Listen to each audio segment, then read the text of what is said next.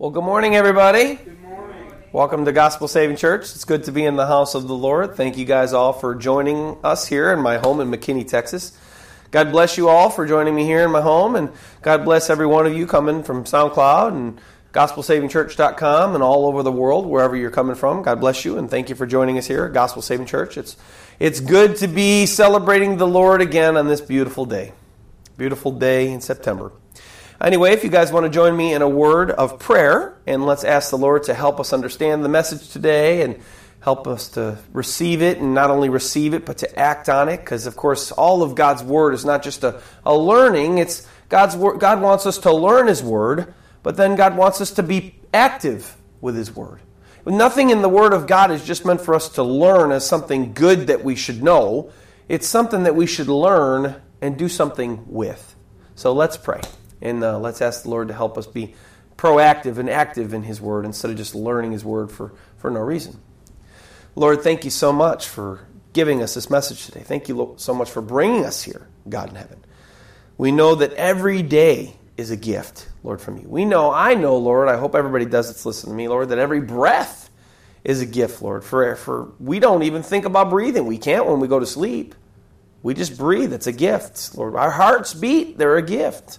The breath, the very air that's made today, Lord, is a gift from you, Lord, as wow, we don't make the air either. The air is just made naturally. You make the air every day for us. This is every day our, our daily provision. So, Lord, we thank you for this new day. No matter whatever we've got going on in our lives, Lord, no matter how hard or easy our lives are, we just thank you for this day. Thank you that we have another opportunity to either come to know you or come to know you more. Lord. And I pray that everybody listening to me out there and that everybody in the world, Lord, you'd be moving on their hearts to either A, come to know you, or B, come to grow to a stronger knowledge of you. So, Lord, I bless you and I praise you and I thank you for all these things and how good you are and your love.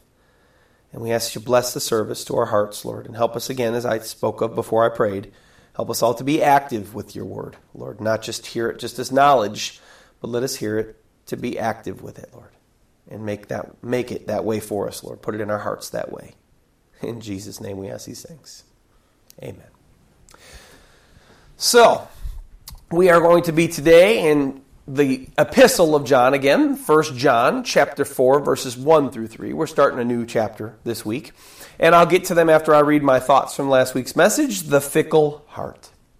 Last week we talked about a couple of different ideas that John brought up from that section. But I mainly spent my time talking to you about the fickle heart of a Christian. The heart that one moment can feel spiritually fantastic. Great. On top of the world. I, God loves me so much. Wow. Praise the Lord. Everything's so wonderful. Hallelujah. Thanks be to Jesus. But then the next moment, because of some stupid thing we said or some dumb sin we did or maybe we lusted after a girl real quick or whatever, we may feel like, oh man, how can God love me? How can I really be saved? And we can completely feel condemned. What a crazy conundrum, right? A conundrum is a confusing and difficult problem. And the issue of the fickle heart of a Christian is really a difficult problem.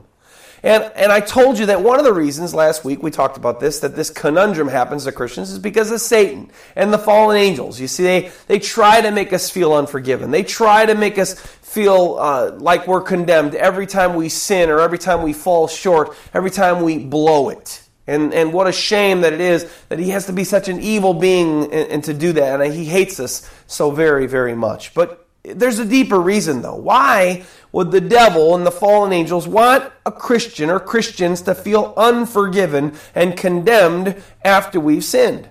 Well, one of the reasons is because they're really trying to destroy our confidence. That's their goal. Uh, they want to destroy you know your strength in the lord how how strongly you believe how how strongly you feel like i can go to the lord at any minute. Your confidence in coming to god through christ. You see confidence is a hu- is huge to people. It's huge to all peoples in all walks of life all over the world. Confidence is even stronger it's even huge to christians in their spiritual walks with god and christ. If an athlete loses their confidence, they will not perform well until they get their confidence back. If they get their confidence back at all. If an actor loses his confidence because of something they did or a bad acting performance, they will have trouble acting until they get their confidence back if they get their confidence back. For me, I used to be an athlete. I was a very, actually, I was a pretty big athlete in my area that I was in, in Chicago. I played for a really big school, and they focused on me. I was a huge man, and I'm a huge man still, and I was an amazing athlete, and I was, whatever I do, I just do it all the way, and so I was a really strong athlete. Well, the third game of my senior year, my shoulder got dislocated, and it was dislocated to the degree right before it would have just fallen around, pulled right out of my body. It's third degree. It's the worst it can be. And so it was never the same. It was never the same, never the same. I tried to go back. It just got hurt again. I ended up having to go have surgery. But then, long story short, it, that put me out of football, I thought, until the college wanted me back. I tried to go play again after some shoulder surgery to get it all back in line. But because it had happened and because it hurt and because I remembered it all, I had lost my confidence in my shoulder, in myself, in my playing ability. And because I lost my confidence, I was a terrible player. And since I lost my confidence and I was a terrible player, I ended up quitting. And you see, that's what losing confidence can do to us. Losing confidence can make us quit. And as I said, confidence is huge for a Christian in their spiritual walks with God and Christ. And Satan knows it, and that is why he works so hard to get us to lose it. You see, biblically, confidence transfers into faith. And without faith, it's impossible to please God. Number one, Hebrews 11 6. And really, without faith, it's impossible to walk with God. Because John 4 24, God is spirit and seeks those who worship him in spirit and truth. And if the devil can trick a spiritual child of God, here's the danger, into thinking that God won't forgive them or has condemned them for some sin they've committed or for whatever reason, a lack of faith that they may have had, then they could lose their confidence in their faith and stop walking with God and Christ and end up not going to heaven when they die. I knew a man that I used to do ministry with. And he came up to a point where he was a cancer recoverer. He was uh, in remission. He had beaten cancer. And then um, they were doing an exam on him, and he was a really strong Christian. And they were doing an exam on him one time, and they found that, oh, maybe it's come back. Well, he lost faith. He, he got so scared. The reason he lost faith, he got so scared that he was going to get cancer again. He lost total trust in God. And then as I tried to talk to him, come on, man, you know, get your faith back. God's not going to, even if you die, you know, no matter what, you're in God's hands. Well, he got so angry at himself that he lost his faith, that he had such a worry about his cancer coming back, that he wouldn't, he stopped walking with God. He walked away from the Lord, walked away from serving the Lord with me. And you, so, so you see, it's a real, real danger to lose your confidence in Christ because of some, maybe just some stupid thing you do. Look at what Paul writes about the importance of confidence in our salvation. Hebrews 10, 35 and 36. He says 35. He says, Therefore, do not cast away your confidence, which has great reward. For you have need of endurance, so that after you have done the will of God, you may receive the promise. What's the promise? Eternal life. We must keep our confidence. And for whatever reason, if you don't think that this, he was talking about losing your salvation and walking away from Christ, like this fellow that I knew back in the past, like me quitting on football, look at what Paul finishes with in 37 and 38. For yet a little while, and he was coming will come and will not tarry. Now the just shall live by faith. But if anyone draws back, my soul has no pleasure in him. Now you can't draw back from God unless you're with God to begin with, right? I can't veer off or go another way if I'm not going one way to begin with. And here Paul's talking about you're walking with God, you're confident in God. Oh, but you not you lost your faith. You lost your confidence. And you know what? Because of that, you drew back away from God. And then Paul says here, in, in Hebrews that my soul, speaking of God, has no pleasure in him. So, Christians, if you're abiding in Christ daily, walking according to his spirit and not in the lust of your flesh as i mentioned last week and in willful practice of your life because that's that's not a saved life anyway it's imperative if you're if you're standing strong in christ that you continue to stand strong in your faith in christ and not lose your confidence or your faith. For it has great reward as paul just said in receiving the promise of salvation and if you're standing strong in Christ and you hear these things, oh, you're condemned, oh, you're lost faith, oh, you're worth, oh, look at what you did. Tell that fickle heart to shut its mouth. Right along with that devil. Because they're not telling you the godly truths. And tell them to shut up in Jesus Christ's name. I've done that very thing. Shut your mouth, heart. Shut your mouth, Satan. In Jesus Christ's name, shut your mouth. And you tell them, you proclaim Hey, I am the Lord's, and the Lord is mine. And you stand strong in your confidence in Christ, and you don't get shaken. Period. The end. Don't let yourself get shaken. The eternal effects could be very, very, very dangerous. All right, well, praise God. Let's get on to our new title of our sermon and our new message for today. First John chapter 4. We're just going to be in the first three verses, 1 through 3. The title of our message today, What Would Jesus Do? You know, know that saying, right? It's, people have bracelets and people say that, what would Jesus do? Right? It's a very common saying in our American world that we live in right now. It's been bigger in the past, but it's still, you say, well, what would Jesus do? People kind of know what you're saying. So the title again, What Would Jesus Do? So today, let's read verses 1 through 3 in John chapter 4, and then I'll get to teaching it. John says this, verse 1 Beloved, do not believe every spirit, but test the spirits, whether they are of God, because many false prophets have gone out into the world. By this you know the Spirit of God. Every spirit that confesses that Jesus Christ has come in the flesh is of God. And every spirit that does not confess that Jesus Christ has come in the flesh is not of God. And this is the spirit of the Antichrist, which you have heard was coming and is now already in the world. Just a few short verses, but a lot of info to cover for today. So today we open up with a new study, a new, a new chapter, a chapter 4. Paul starts out with a new topic, but this topic bridges off of the previous one, the very last idea that he gave in chapter 3. Verse 1 again, beloved, he says, Do not believe every spirit, but test the spirits, whether they are of God, because many false prophets have gone out into the world. And remember, he closed chapter 3 with these words, this very last sentence in chapter 3. And by this we know that he abides in us by the Spirit whom he has given us. So, by the Spirit, or God's Holy Spirit that he gives to those whom he saves, they have confidence that they are His. When a person becomes truly saved, they become born again. And this born again happens by God putting His Holy Spirit in them and making them born of His Spirit as they were previously just born of the flesh. Okay? And after someone is born again, they become God's new spiritual child.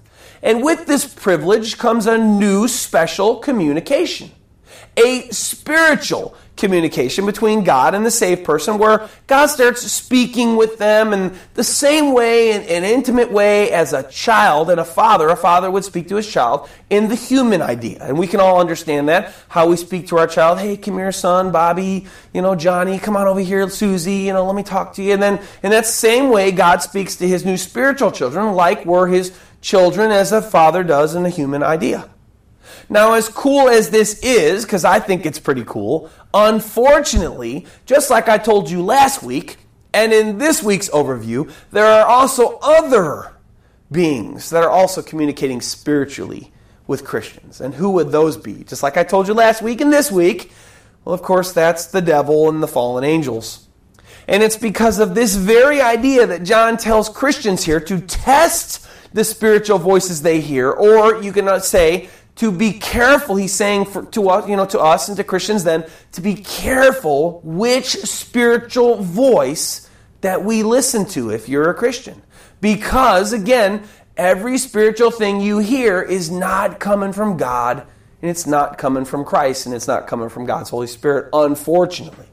Unfortunately, Christians will hear both God, Christ, and the fallen angels, and Satan. So, as I said, they need to be careful which voice that they obey. We're all going to hear lots of spiritual things, but we need to be careful which spiritual thing that we hear that we obey. We certainly, if we're a follower of Christ, we don't want to obey the things of the devil. We don't want to obey the things of, the, of, of Satan and, and the fallen angels. We want to obey God's voice. So now that I've laid that foundation for verse 1, I'm going to teach this message a little different than I normally do. Well, you may be saying, well, what do you mean, Pastor? Well, it's going to be different? Oh, I don't like different. That's all right. It's different in a good way. You see, because the full contextual topic John chooses to write about here in these first three verses is it was a really huge issue in his day, but it's not a really huge issue in our world today. So I'm going to just teach you kind of quickly the full contextual meaning with some info, and then I'm going to go on to the other idea that I have, the other thing that God's laid on my heart. I'm going to go back, teach you something from this section that is truly biblical, but not contextually true. But this truth is something that God has laid on my heart this week to share with you today. And it's something that God showed me throughout the week for myself, even. And it's really powerful. So stick with me. It's uh, we're going to learn a lot today. I learned a lot this week. God showed me a lot this week. I'm going to keep it with me forever, and I hope and pray the same for you today. That what I speak to, to you today on what God says to us in the more of the, the biblical truth of this section is going to help you for the rest of your Christian life until you get to heaven. So let me start off here and explain what I mean, and I'm going to teach you just the contextual idea of these verses. I'm going to give you what it means historically with a little of today. So, verse 1, again, John just told us that Christians need to test the spiritual voices, again, because not all spiritual things you're going to hear will be from God. And that means that Christians need to be careful which voice they obey to make sure they're obeying God's voice and not Satan's. John closes that verse 1 by telling us because many prophet, false prophets have gone out into the world. So that's why we, they needed to test the spirits. That's why we need to test the spirits because there's many people then and even today that had listened to and obeyed the voices of the devil and fallen angels instead of God's spirits, because that's how you become a false prophet, is you don't listen to God's spirit, you listen to that evil one's spirits, and you listen to the fallen angels' spirits. And again, sad but true, many still today have done this. He goes on to write verse 2. By this you know the Spirit of God. So now he's telling us how to hear the Spirit of God in this contextual meaning here. By this you know the Spirit of God. Every spirit that confesses that Jesus Christ has come in the flesh is of God. Well, of course it is. The devil's not going to admit that. The devil hates that. The devil hates the idea that Jesus Christ has come in the flesh, right? He hates the fact that he got defeated at the cross. So of course, every spirit that confesses that Jesus Christ has come and you know in the flesh is of God. I mean, it's pretty self-explanatory. But why is John telling us this? I mean, that's so easy, right? Well, I'll get to that, but look at verse 3. And every spirit, spirit that does not confess that Jesus Christ has come in the flesh is not of God. And this is the spirit of Antichrist, which you have heard was coming and is now already in the world. And to that I say the same kind of thing. Well, of course it is. Every spirit that you hear, hey, Jesus Christ didn't come into the flesh. Oh, you that's that's not God. God's not going to lie to me. Of course I know that Jesus Christ came in the flesh. I mean, you know, Simon Greenleaf and look at the way that the disciples acted after they saw the resurrected Jesus Christ and there's proof. We have an AD. AD is everything after Christ, you know, after his death. I mean, you'd have to, you just it's stupidity to not believe that a man named Jesus Christ came and walked the face of the planet. I mean, our whole like world even acknowledges this idea, even though we have atheists out there that disagree. Is It's pretty self-explanatory. Any spirit that does not confess Jesus Christ come in the flesh, not of God, because it's a spirit antichrist. So every voice that confesses Christ has come in the flesh from God, and everyone that doesn't confess that is from the devil. But why is John telling us this stuff? When it's so easy? I mean, this is elementary, right? Seems like a no brainer, right? Well, John's telling us this. He's explaining us to us a huge problem in his time, but it's not a really a huge problem in our time today. The problem in John's day and on through the next couple centuries was a big problem were the Gnostics. You see, the Gnostics of John's day held, and I'll, explain these people, they were people that believed in a special spiritual knowledge, right? Gnostics of John's day held the belief of shunning the material world which they viewed as created by the evil god uh, Demiurge. I don't know how to really say it, but it was an evil god that created all material things. So every cars and houses and the you know everything material that you could think of in the world. And they also taught that embracing the spiritual one and, and that this was done through the special attained spiritual knowledge. How does this play into what John wrote here? Well, the salvation of this religion came by the deliverance from material things through the special spiritual knowledge, not Jesus the Christ coming and dying for our sins and releasing us from the bondage of sin, but rather their salvation again came through special spiritual knowledge and a deliverance from material things. So giving up everything in the world you could have and just gaining the spiritual knowledge, that's how you could be saved. And why John wrote what he did here is because these Gnostics believed that Jesus was one of their enlightened teachers and that he never came in the flesh to die for the sins of mankind to save humanity. That's why Jesus came, right? Jesus said, I am the Lamb of the world. I, I, I have come to take away the sins of the world. I am the Lamb of God. And this is the biblical teaching. But they say he was just a spiritual being that came to teach his, spirit, his, special spiritual knowledge to help people be saved by the deliverance of those evil, material, worldly things. Now, are, is a life consumed with worldly things good? No. But are we saved if we go and live in the wilderness and, and, and live off the land and have nothing and go naked? No, that doesn't save anybody. That's just idiocy. You can do that if you want to, but it's not going to save your soul. It's just going to, you're going to not have anything in this world but your skin that's on your bones, right? Well, unfortunately, sadly, in John's day, and even after, many people fell into this false religion and became Gnostics or the gatherers of knowledge.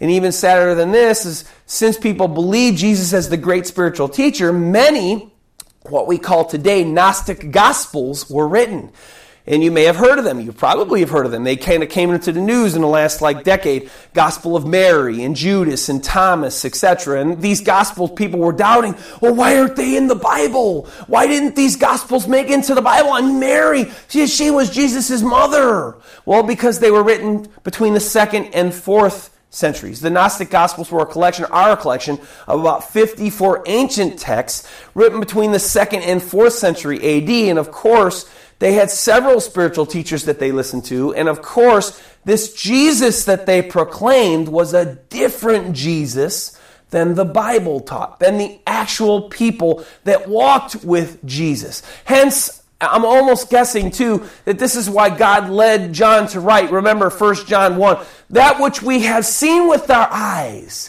that which we have touched with our hands. We have handled the word of life. We've eaten with him. We beheld him. Remember how John gives that account. Well, of course, the Gnostics believed when Jesus came, he was just a spiritual being. When he walked, in fact, he never left footprints in the sand. He was just a spiritual being. And yet, John in the Gospels and all the Gospels in the Bible talk about a real Jesus when Thomas was doubting, Jesus showed up and he said, Thomas, Peter, put your hand in my side. And this was the resurrected Jesus. And he said, Thomas, put your hand in my side. Well, a ghost or a spirit couldn't do that. They wouldn't have anything you could touch, right? They'd be an apparition. And of course, he said, put your, put your hands in my, put your fingers in my hands and see the wounds. And see, a spirit can't do this. So it was a terrible, terrible, terrible, even today, uh, evil religion and teaching that sadly led many people astray and is still dragging people to hell today because the false religion still exists. But as I said, it's not very significant. Today, believe it or not, the Gnostics still exist, but have a very, very, very, very small voice. For instance, I didn't even know, and I kind of studied religions over the last, you know, umpteen years. I've studied religions and religious beliefs and things like that. In comparison to Christianity. And I didn't even know that there were still followers of this Gnosticism until just a few days ago when I was writing this message. So, anyway, enough said. All I care to say about that, that kind of topic, because really, that's not a huge idea in our world anymore. We don't have the masses running around, Jesus never came in the never Jesus never came in the flesh. Oh, and it's turning masses away, okay? That's all I'm going to say.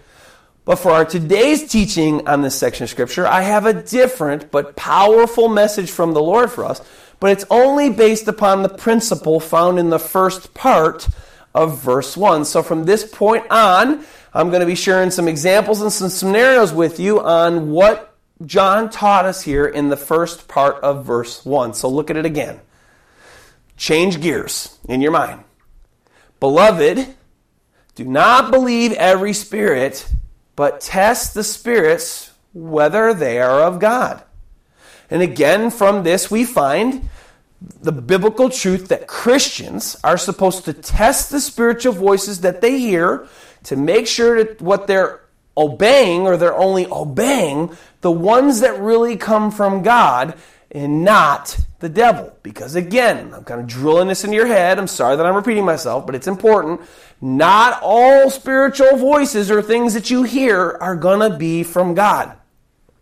In saying what I just did, I want to clarify I'm not talking about the evil practice of someone testing God or putting God to the test examples of how not to test God or test God's word or whatnot. God, if you're really real, then you'd show up in here right before me and then I'll believe in you. God's probably not going to answer that, that challenge. God, if you're really there, make this thing happen. Oh, I just, so I can, yeah, right, yeah. Come on, I'll believe in you if you do that. Probably not going to happen.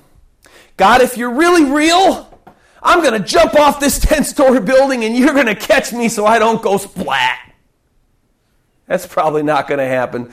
God's, you're probably going to plummet to your death if you really do do that, and then you're going to go to hell because you didn't believe in God and you went splat and you died. These are all non biblical ways of testing God. And if you're doing them, as I said, God's probably not going to answer you because you're wrongly testing Him. God in the Bible says of himself, he's holy, all powerful, and not to be played with. He should be revered and feared and sought after carefully and in a holy, kind, loving way.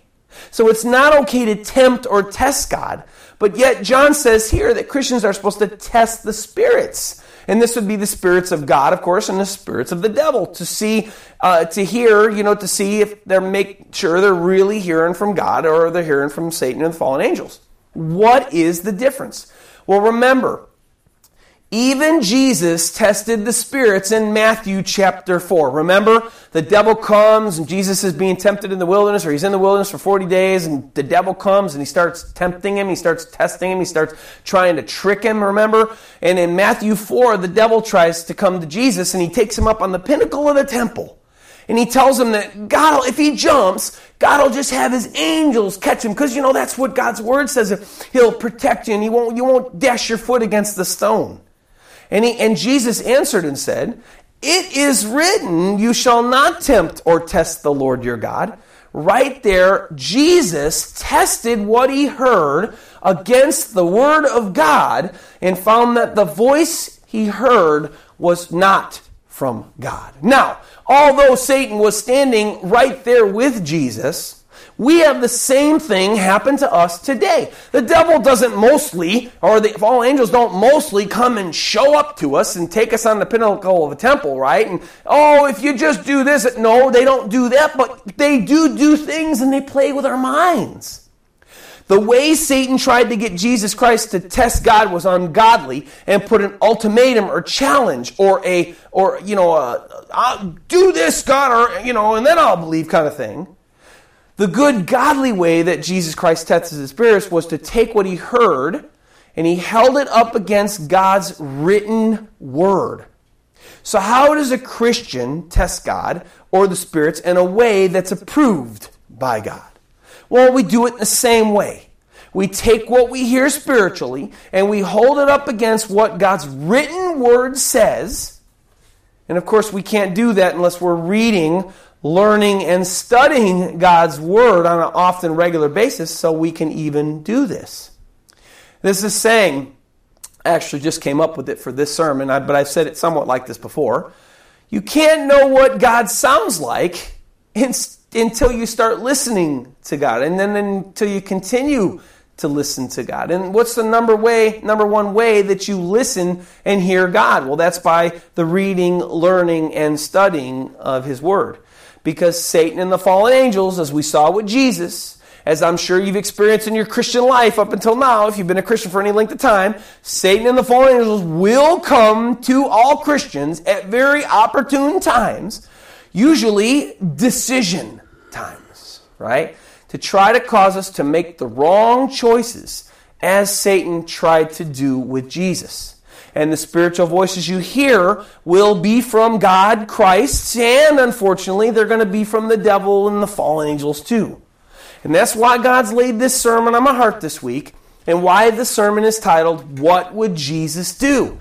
Because I'm going to teach you some ways to test the spirit you hear to make sure you're obeying God's voice and not Satan's. And I'm going to teach you how to do it in the godly, biblically approved, godly way. So, look at these examples or scenarios that you could face. Maybe you have faced. I've actually faced one of them myself. And how to test those spirits you hear during those episodes that you face. First scenario you're faced with a money situation one day where you come across someone and you see someone, uh, you know, a little bit away from you, you could see them in their sight, and they drop some money. But they don't realize it. And you could still do something about it. Right? You still see it. Nobody saw them drop it. You see it. You, wow, they dropped money.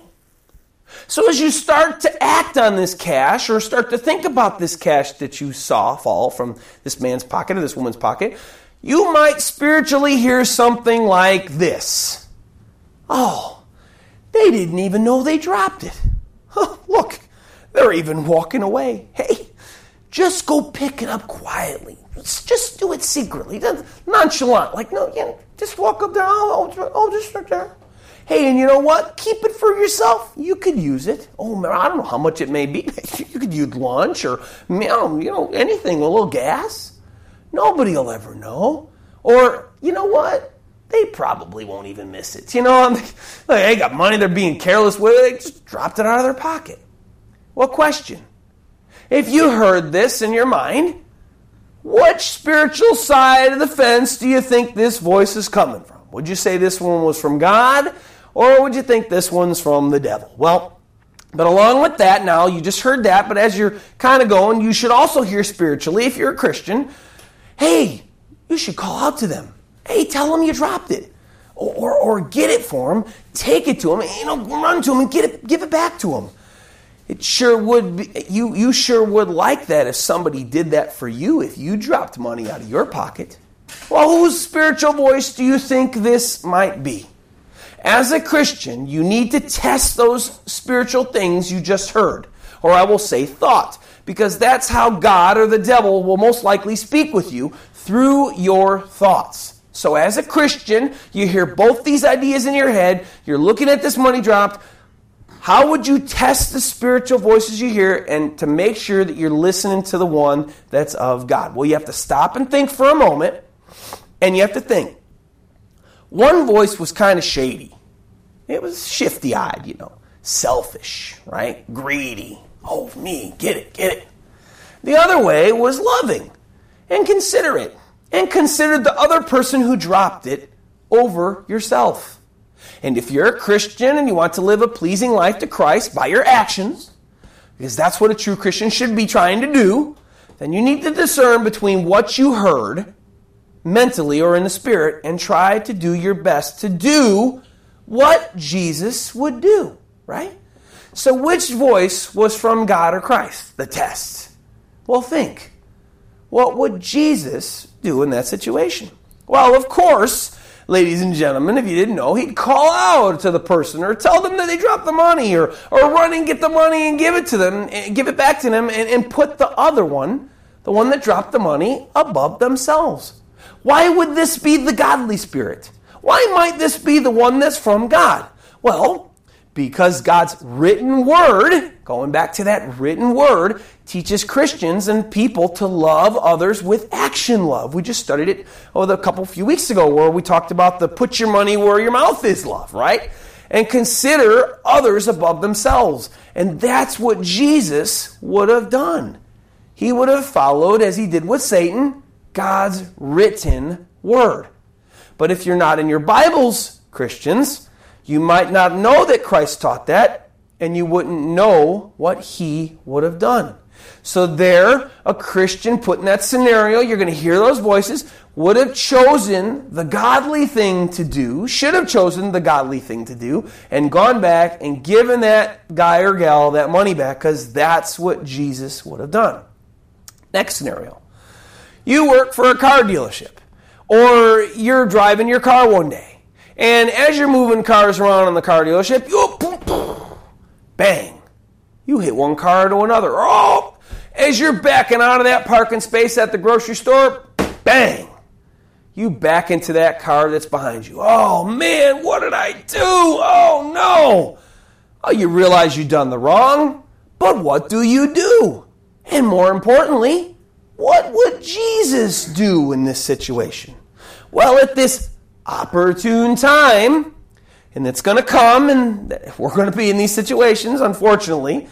But unfortunately, two voices are going to come out to us. One will say, one you're going to have spring up in your mind go to your boss. Tell him you found the car this way. Or, you know what? Better yet, do nothing. And when they realize it, you know, even if they ask you, you can just say, oh, really? Oh, I didn't even know that car had damage. Or, oh, I'm sorry, I had no idea. Or you just left the scene, or, or you you hit that car in that parking lot, and what's going through your mind? Oh, you know what?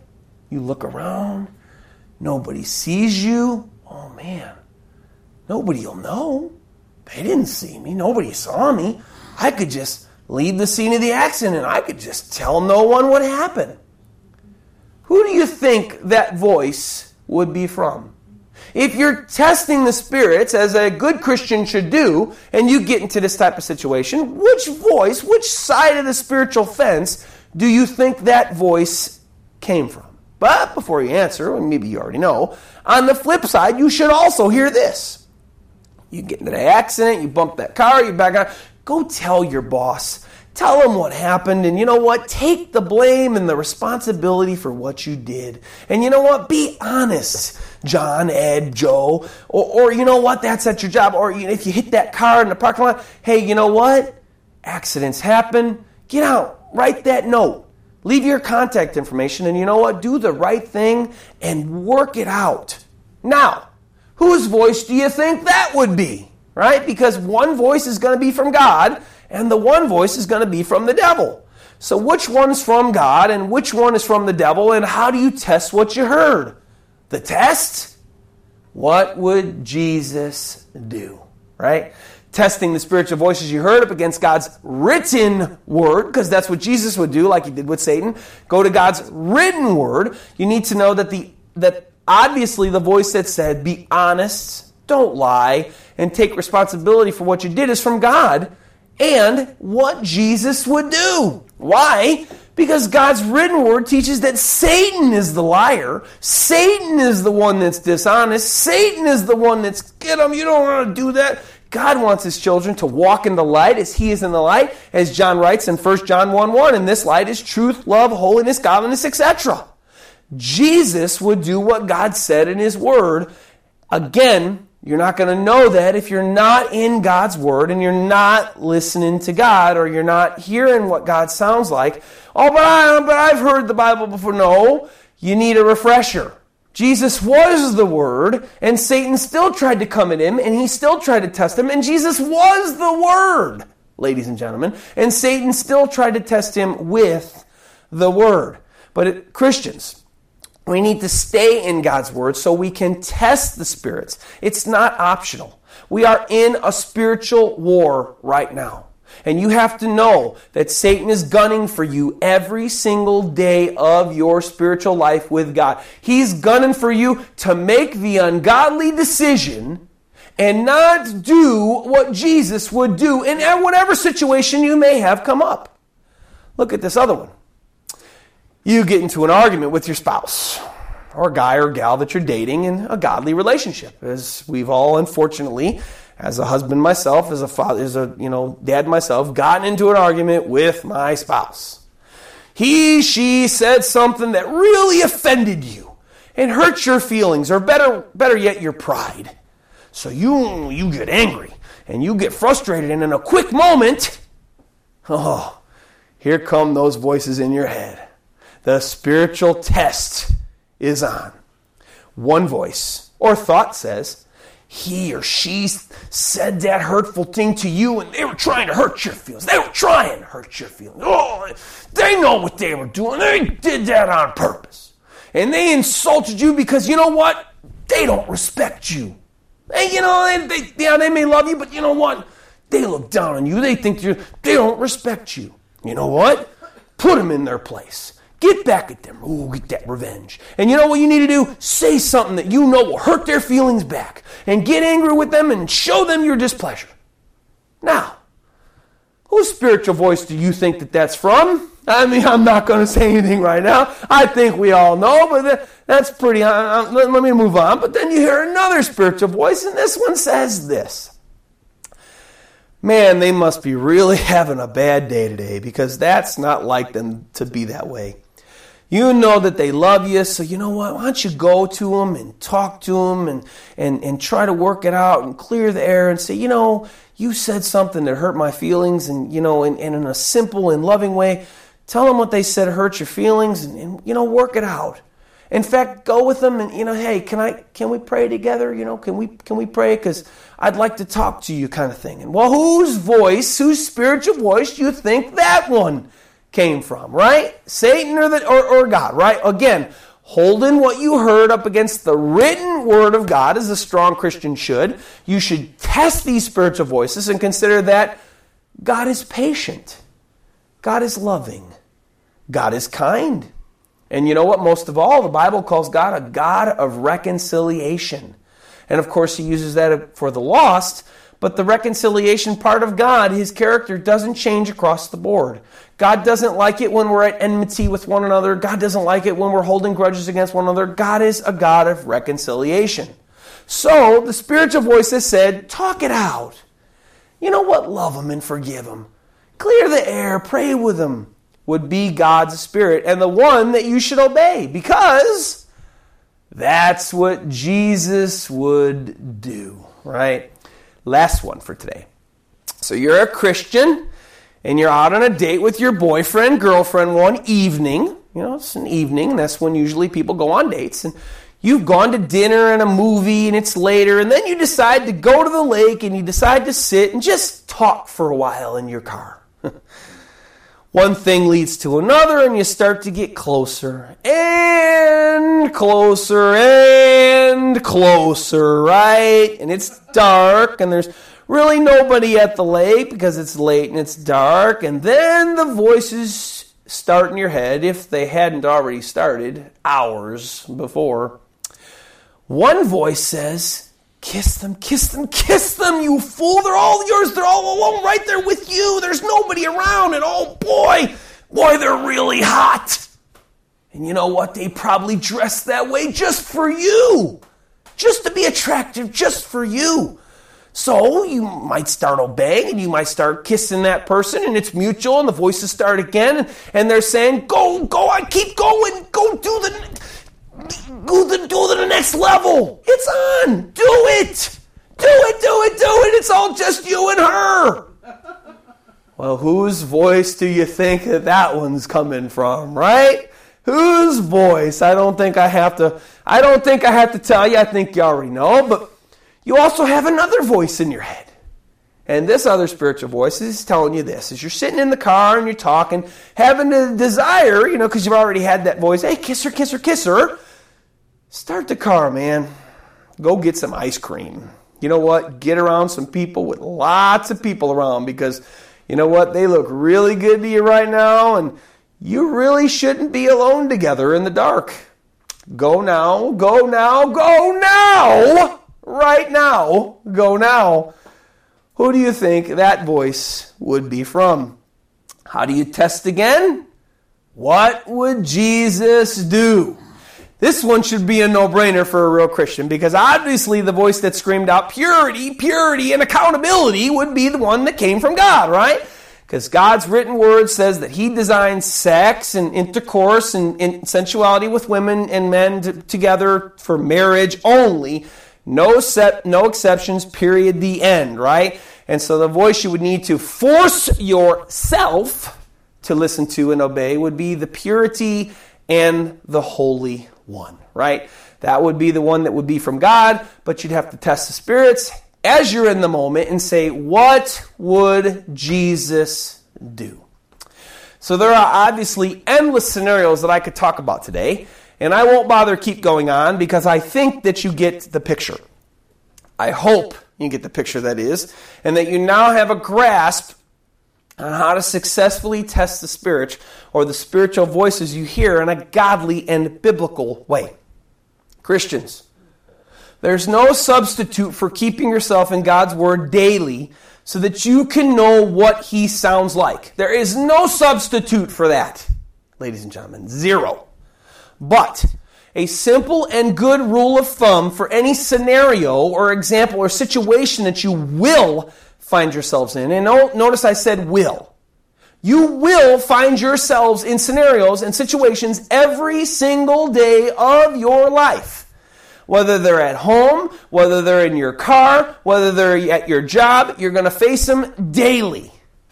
And even if you're not versed in God's Word, there's a good rule of thumb to follow when you're hearing these spiritual voices and you get into these situations. Number one, the spiritual voices from the devil, the fallen angels, will suggest always selfishness, lying, being secretive, prideful, rude, being hurtful, doing something lawless, and even being hateful. Now, not obviously are you going to have all of these voices saying all of these things at the same test or scenario or ex- situation you may be in, but even if one of them are suggested, this is a dead giveaway that the spiritual voice is trying to lead you is not from God, that it's from the evil one. And this is a voice that you should not obey, right? That's, that's for the devil side. And number two, the spiritual voices that will, that you will hear from God or his spirits or his true angels of his light will be from God selflessness. Hey, put the other one better than yourself. Loving, be kind. Be honest. Serve others. Don't be serving yourself all the time. Serve others. Be sacrificial. Be holy. Do as God would do. Obedient. Be lawful. Do what the law says. Hey, the law's there for a good reason. Do what the law says, Ed, Shauna, whatever, Bill, Bob, whoever. Be lawful. Be truthful and be anything that falls in line with God's character as you learn God's character more, hopefully, as you're getting in your word, the word of God, every day. And again, you will not necessarily hear all of those at one time for each scenario, but any hint of them and what you hear during your situation or scenario is a dead giveaway that they are from God. And these are what Jesus would do, and these are the voices that you should obey. So, anyway, those are some easy examples and scenarios of some easy and helpful tips as to what God and His Spirit should sound like and what Satan and his fallen angels should sound like, and how to test those spirits in a biblically approved, godly way. I hope they will help you from this point on to biblically and in a godly way test the spiritual voices that you will hear daily during all situations that you will find yourself in, I know they have me. I went through a battle this week on my own where I was having this this situation and this scenario in my life, and I was uh, listening to the wrong voices. I was listening to the voices of selfishness, the voices of pride. And this is while I'm working on this sermon, I'm dealing with this myself. And I realized as I went and prayed, hey, God showed me, what are you teaching this week? I went, oh, Lord, you are so right. This is not from you. This voice, you're, this is all pride. This is all selfishness. This is all greed. This is all me, me, me, me, me. Wow, Lord. And then I had to say, no, I'm not going to obey those voices, those evil spiritual voices, once I knew they were from the devil. And then I had to turn and I had to say, you know what, this is the way I'm going to go. So I hope that this sermon, this message, this idea for you will help you like it helped me if you're truly earnestly wanting to walk with Christ. Now, today, if you consider yourself a Christian and you're hearing this message, then you need to know that the very biblical definition of a Christian is a follower of Christ or a little Christ. And you also need to know that God expects you, if you are a real Christian, to 1 John 1 7. Walk in the light as he is in the light. And again, this light that John references to here is godliness, truth, holiness, love, purity, and God's character and is found in His Word wherever you see God's character.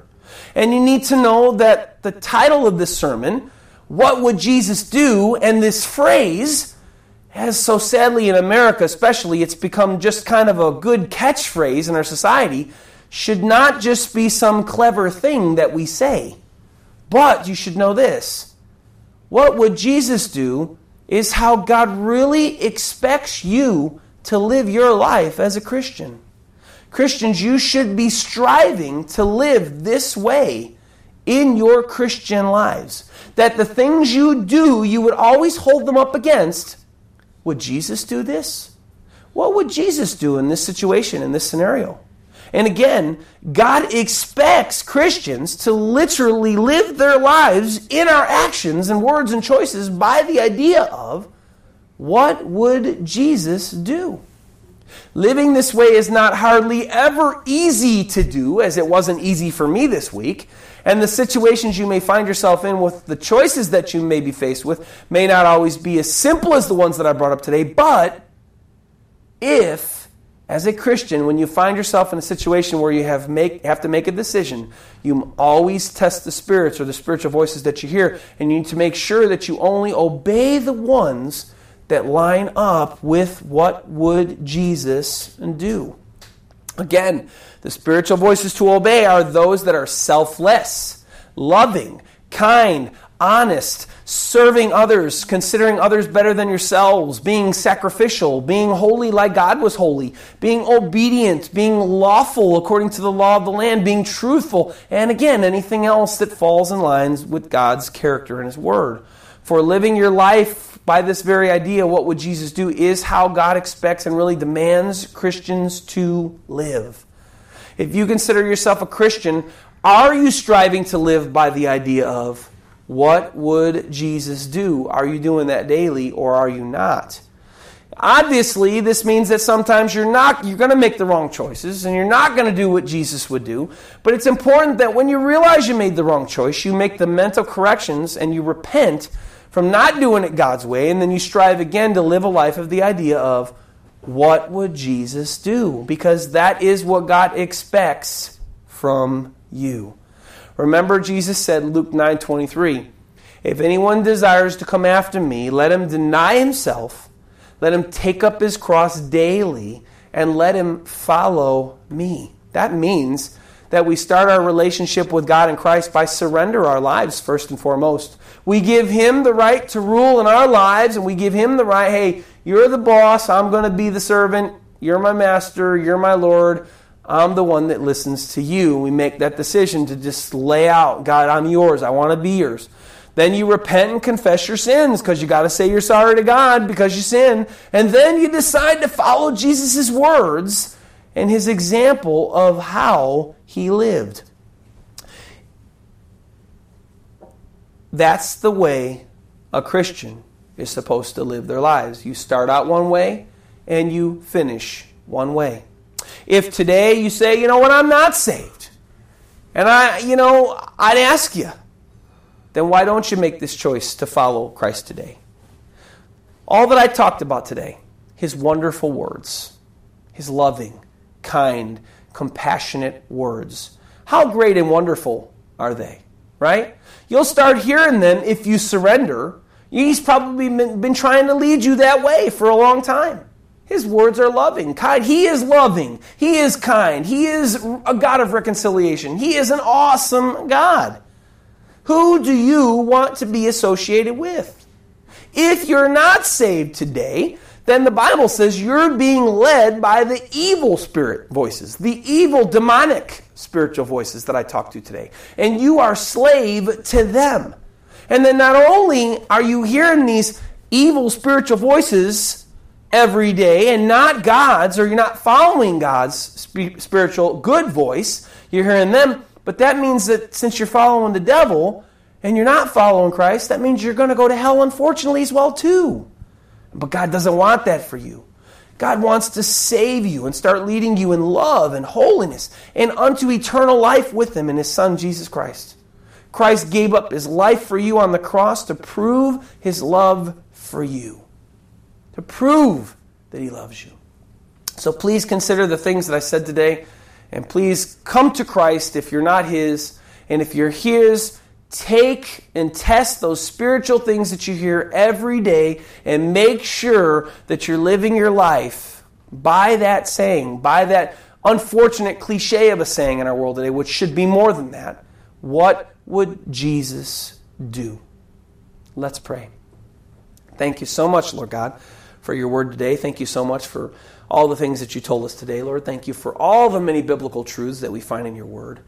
Now I pray, dear God, today that the Christians that are listening to me today would truly say and examine their lives, and they would say, Am I living my life? What would Jesus do? Jesus would always glorify God. Think. Lord, help us to think before we do anything. Before we, whatever voices we may hear, help us to be able to test them. And help us to only do what Jesus would do, only bring you glory, and only do the things that Jesus would do because that's how you want us to live our lives. Because that's your character. Help us to do those things, Lord. Help us to stop if we're not and do what's right in your eyes. And Lord, for those that are out there that are not yours, I pray, Lord God, that they would just, I mean, listen, Lord. Your words were wonderful. You are so loving and you're so awesome and you care for us so much.